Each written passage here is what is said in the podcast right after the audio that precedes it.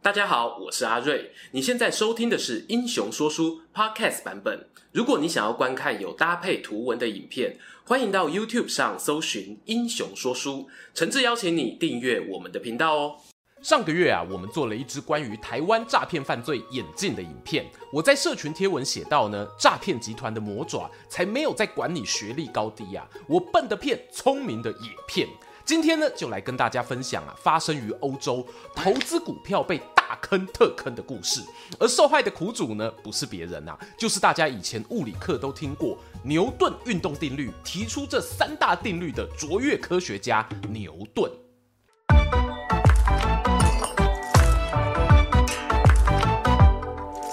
Hello，我是说书人阿瑞。这支影片呢、要来跟大家聊聊两件发生于十八世纪初期英国与法国的泡沫经济事件，分别是南海公司与密西西比公司。哎，没错，历史上的英法两国不止战争常常打在一起哦，连经济出包时呢，吼、哦，嘛是手牵手做灰聊落去。而作为本片智力担当的物理学家艾萨克·牛顿爵士，尽管上知天文下知地理，却还是一头栽进那虚华的幻影之中。这中间究竟是大时代的推波助澜，还是有什么难以防御的人性弱点？我们继续看下去。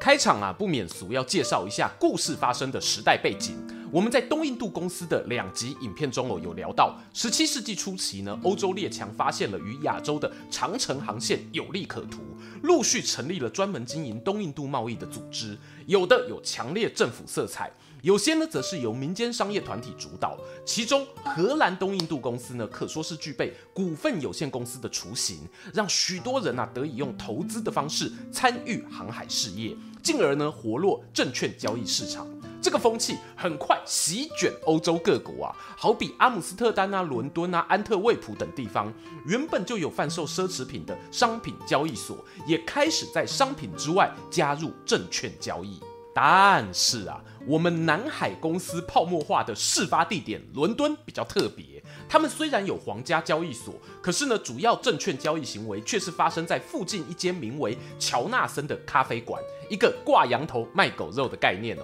为什么这么奇怪啊？据说呢，是因为那时候兜售股票的经纪人啊，举止粗鲁，在买卖时呢大吵大闹，遭到皇家交易所开除，只好转战到附近的店家继续交易。但没想到呢，反而带起咖啡馆的人潮，让这里啊成为英国股票买卖的圣地。到了十八世纪末，公元一七七三年，它还正式挂牌，摇身一变成为伦敦证券交易所。说来呢，也算是一桩励志的故事吧。不过，乔纳森咖啡馆与本支影片的南海公司之间有什么关系呢？从一些史料中，我会发现，在一六九零年代前后，他们店里啊充斥着各种东印度公司概念股，造船公司啊、航运公司，这个不稀奇。由于有些商船哦，他们的获利不见得完全来自于商品买卖，还有包括打捞沉船找到的珠宝，因此潜水用品公司也开始崛起。当时新开的潜水公司啊，就有十几家，想要趁机跟风大捞一笔的民众更是不计其数哦。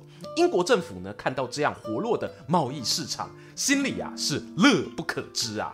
因为在一六八九年时呢，英国和法国的九年战争正在开打，也有人称作大同盟战争。打仗呢，免不了举债花钱、啊。为了疏解国家财政困难，他们想出一个筹措资金的方式。成立一间股份公司形态的英格兰银行，这家银行呢会以八趴的利率贷款给政府一百二十万英镑，并且呢发行官方认可的纸币，而支撑这些纸币发行的力量就是来自于认购股份的民众。当时哦，共计吸引了一千两百多位投资人，而且很快的呢，英格兰银行的股票就在抛售后立刻上涨了二十趴，听起来超赞的，对吧？然而呢，这一波热潮没有持续太久，就碰上撞墙期，导致后来南海公司啊必须出来救场。刚刚提到呢，原本英格兰银行是打算拿着投资人的真金白银去发行纸币的，只可惜啊，纸币还没有大规模登场，英国政府啊就面临战争，军费吃紧，必须改造硬币，降低铸造货币的成色。这对于市场上消费者信心是一大打击哦。如果你手上有旧的银币跟新的银币，旧的含银量高，新的含量少。出去买东西消费时，你会从哪一个开始用呢？肯定是含量少、成色低的吧。于是哦，市面上开始出现货币囤积的趋势，这也导致呢，一六九零年代后期，股份有限公司一度从一百四十几家缩减到只剩下四十家，砍了超过一半啊。面对这样的市场困境呢，英国政府又想出一招，可以一边解决国家债务，一边唤醒股票投资人的信心。没错，南海公司登场了。这间公司的募股呢，是从一七一一年开始进行。他们主打东印度公司的概念哦，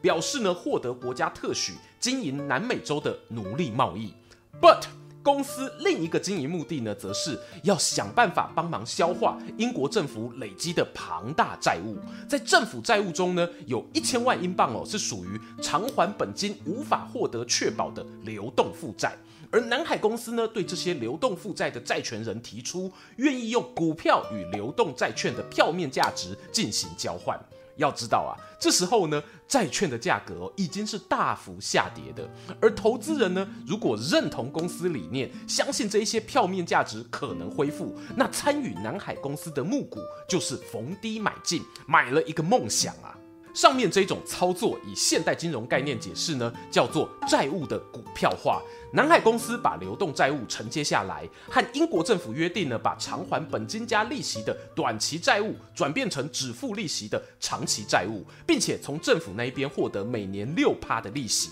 对国家来说，应该算是好事啦。毕竟短期内每年需要负担的财政支出变少了。但对南海公司来说，真的有办法赚钱吗？坦白说，很困难。首先呢，他们的公司资本是不能马上变现的长期国债，收入只有那少少的六趴利息。再来哦，虽然公司号称有国家特许给你经营南美洲奴隶贸易的独占事业，但是啊，当时南美洲主要占有者是西班牙与葡萄牙，英国的公司呢要插手经营哦，不是那么容易的。问题就来啦，这些困难点你知道，我知道，投资人当然也知道啊。一间困难重重的公司，大家怎么可能会跟钱过不去，傻傻跑去投资呢？没有人气的公司又怎么会发生泡沫化？这就要提哦，接下来第二间密西西比公司，因为它的关系呢，和南海公司产生微妙的连锁反应。我们刚刚说啊，英格兰银行原本有发行纸币的规划，对吧？有一位名叫约翰罗的苏格兰人观察到这个现象哦。小罗呢很聪明啊，他从银行的运作过程中得到一个结论：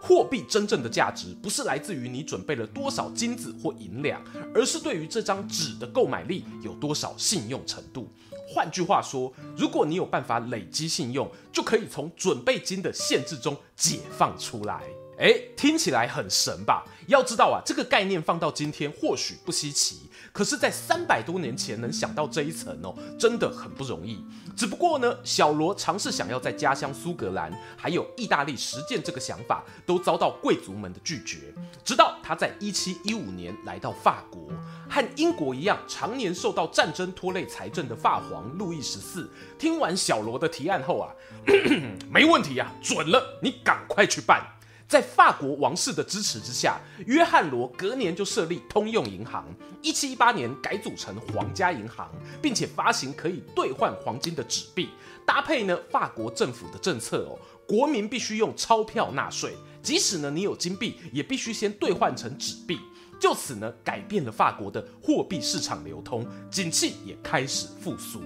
眼看法国政府的债务渐渐舒缓，过去硬币不足的问题呢也得到解决。小罗啊开始有了更宏大的计划。他不仅仅满足于皇家银行现在扮演的角色啊，作为一个纸币发行机关和中央银行，他希望呢可以兼具投资中介机构的性质。嘿，丢，就是结合类似东印度公司那样的功能。在这样的动机之下呢，小罗啊催生了专门从事北美大陆开发的公司，并且以当地的超长河流命名为密西西比公司。公司成立初期呢，其实和南海公司类似哦，都有对国债持有人提出以公司股票交换债权的请求。不过接下来发展哦，就有些不同了。密西西比公司呢，支付纸币给政府，用来偿还积欠国民的债务，接着再以公司募股的方式，从国民手中回收纸币，形成一个货币循环圈。当然啦，为了顺利招募股东呢，他们也有使用一些小手段，好比说啊，先调高股息收益率，然后再降低，又或者呢，提供股票担保融资、分期付款购买股票等诱因，搭配一些画大饼啊，散布股票上涨的谣言，可说是无所不用其极啊。终于呢，在一七一九年，密西西比公司呢贷出了一笔超大款项给法国王室，合计啊有十二亿里弗尔，并且呢取得收税承包权作为回报。换句话说呢，此时此刻哦，整个法国王室的债务啊都被他们公司独占了。另外呢，有国家税收作为补偿。照理讲啊，未来只要稳稳做下去，规律发行货币，应该有不会出什么意外，应该啦。偏偏呐、啊，意外就发生在人们对这间公司充满了信心。密西西比公司呢发行的股票人气度爆表哦，你有钱想买还买不到。在创办人小罗的住宅附近排满了贵族跟资本家等着求见，甚至呢在英国那一边有逼近三万名的投资人，为了寻求买股票的机会，特别渡海来到法国巴黎。在密西西比公司放出十二亿贷款的那一年六月，他们原本的股价呢是五百五十里弗尔，只花了一个月啊就翻了一倍，来到一千里弗尔。同年九月呢，则是五千里弗尔，到了年底竟然站上一万大关啊！我就问你，怕不怕？由于呢，密西西比公司背后有皇家银行运作，小罗掌握了纸币的发行权。每当他根据最新的股价发售股票时呢，也会同步印制钞票。但偏偏这时候公司的股价很不正常哦，导致呢货币流通跟着爆炸性增加。如果是发生在现代，肯定会有经济专家介入。但当时呢，不确定是没意识到问题严重，还是问题发生得太快，来不及阻挡。法国在一七一八年的货币发行量原本是一千八百万里弗尔，仅仅过了两年哦，一七二零年数字就突破天际，来到十六亿里弗尔。据说也因此催生了好多百万富翁。人们常说啊，物极必反。就在货币发行量来到巅峰的时刻，市场投资人呢也开始厌倦了抢购密西西比公司，纷纷抛售手上的股票，导致价格下滑。过去呢，很多购买这间公司的投资人其实根本搞不懂它的商业模型啊，只是看到股价上涨，心里就想呢，公司绩效一定很好才会涨吧。哇，这下后啊，这一批跟风吃瓜的群众哦，现在看到股价下跌，同样的逻辑呀，公司一定出问题了，立马跟上，你卖我也卖。这恰恰印证了约翰罗当年的推论：货币价值确实是建立在人们对其的信用程度之上。然而，我们有可能不依赖资本，把信用程度完全交给不理性的投资大众吗？密西西比公司的股价就像建立在人们对于货币与股票的美好想象之上。一旦想象破灭，之前愿意拿黄金换纸币的人民，现在呀就包围了银行，吵着要换回他们原本的黄金。公元一七二零年的夏天，密西西比公司宣告破产，负责人小罗则被迫流亡海外。有不少人猜测啦，小罗呢很可能并非抱着坏心肠去设计这一场泡沫事件，因为呢他透过公司赚到的钱，全部哦都是投资在法国境内的不动产与其他资产，并没有把资金转去海外。只不过呢事情失控的速度远远超过他的预期。现在呀、啊，让我们把镜头转回伦敦，看到密西西比公司翻车之后，比他还早成立的南海公司，会不会学到教训呢？人呐、如果学得乖，就不叫人啦。当时南海公司内有一位董事是约翰布朗爵士，他当然有注意到法国密西西比公司的成功，而且呢，在密西西比破产前半年就决定起而效仿。布朗爵士啊，在一七二零年一月底。对外宣布呢，要全面接收市面上高达三千两百五十万英镑的国债。白话文讲呢，就是国债换成股票啦。前面呢解释过了。而这个宣布时机点非常巧妙，因为正逢英国与西班牙在交涉直布罗陀的归属问题，投资人不由得联想到，会不会接下来英国也能在南美洲那一边取得有利的权利呢？这样的美好蓝图提供了投资人购买南海公司股票的信心。But 我要特别强调哦，布朗爵士提出来的以国债换股票条件和密西西比公司呢是有些为不同的，魔鬼藏在细节里。因为南海公司它获得的特权是以实价发行转换过后的国债以及等值面额的股票。这句话背后的含义是呢，如果今天股票面额是一股一百英镑，每股的股价也是一百英镑时，你拿一千英镑的国债去换成股票，国债持有人就可以得到十股的股票，听起来很合理，对吧？然而呢，如果在这转换期间，每股的股价上涨到一千英镑的时候呢，南海公司哦就只要给你一股就可以喽，反正哦是实价嘛。换句话说，投资人只拿到一股，另外剩下九股就被公司拿走，而且这九股未来卖掉后不会计入公司资本额，而是当成利润，只有购入的国债会算资本额。搞懂了上面的机制后，你就会发现南海公司啊，彻头彻尾就是一间炒股公司。只要它在股价上涨的时候发行股票，就能获得相应的利润。有些观察力敏锐的投资人呢，立刻发现有利可图啊。他们在一七二零年，法国密西西比公司正在崩盘的时刻，马上把热钱转进英国，刺激了南海公司股价飙升，从一百二十英镑冲上逼近一千英镑。说来好笑哦。南海公司的起飞呢，重新带动了伦敦股份有限公司的成长，一堆新公司成立啊，想要来吸金。布朗爵士哦，发现这现象后，相当不开心啊，因为那些小公司数量一多，自己公司呢能吸到的钱就变少了。于是他透过自身在政治的影响力，于同年六月通过了泡沫企业禁止法案。去限制其他小资本的企业设立，只要股东超过六人的公司，股东的有限责任特权必须经过议会赋予，整个流程啊超级麻烦。但最讽刺的是呢，这个泡沫企业禁止法案哦才刚刚通过，南海公司就步上密西西比公司股价暴跌的后尘，没多久就化为市场上的泡沫了。而我们的物理学家艾萨克·牛顿，在这波南海公司事件中啊，就遭骗损失了两万英镑。诶，对，我会用骗形容，是我对于密西西比公司还没那么苛责。但布朗爵士设计的南海公司股票发行方式，真的就有点坏心了。牛顿投资失利后啊，曾留下一句感慨名言：如果啊是天体运行，我还有办法计算；至于人们的疯狂，却是无法估计的。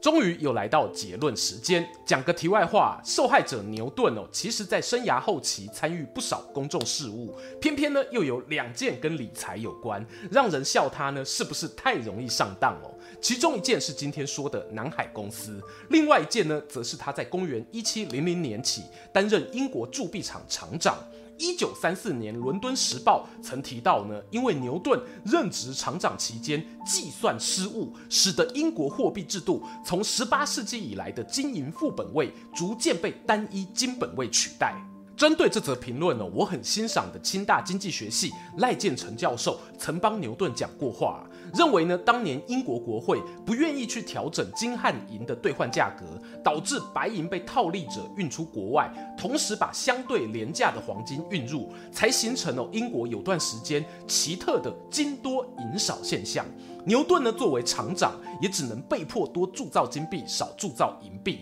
而这个状况，早在他还没有上任之前，一六九零年呐、就可窥见端倪。要他去背锅，有点说不过去了。话说回来呢，从牛顿的故事再回头看今天的南海密西西比公司事件，我们会发现哦，无论你是多么有智慧的人，要预测市场或股价走向，都是一件极端困难的挑战。而从十七、十八世纪两百年期间，欧洲与他们所殖民的海外领地之间，经历了各种翻天覆地的经济事件洗礼，这大概啊，就是资本市场改变的必经之路吧。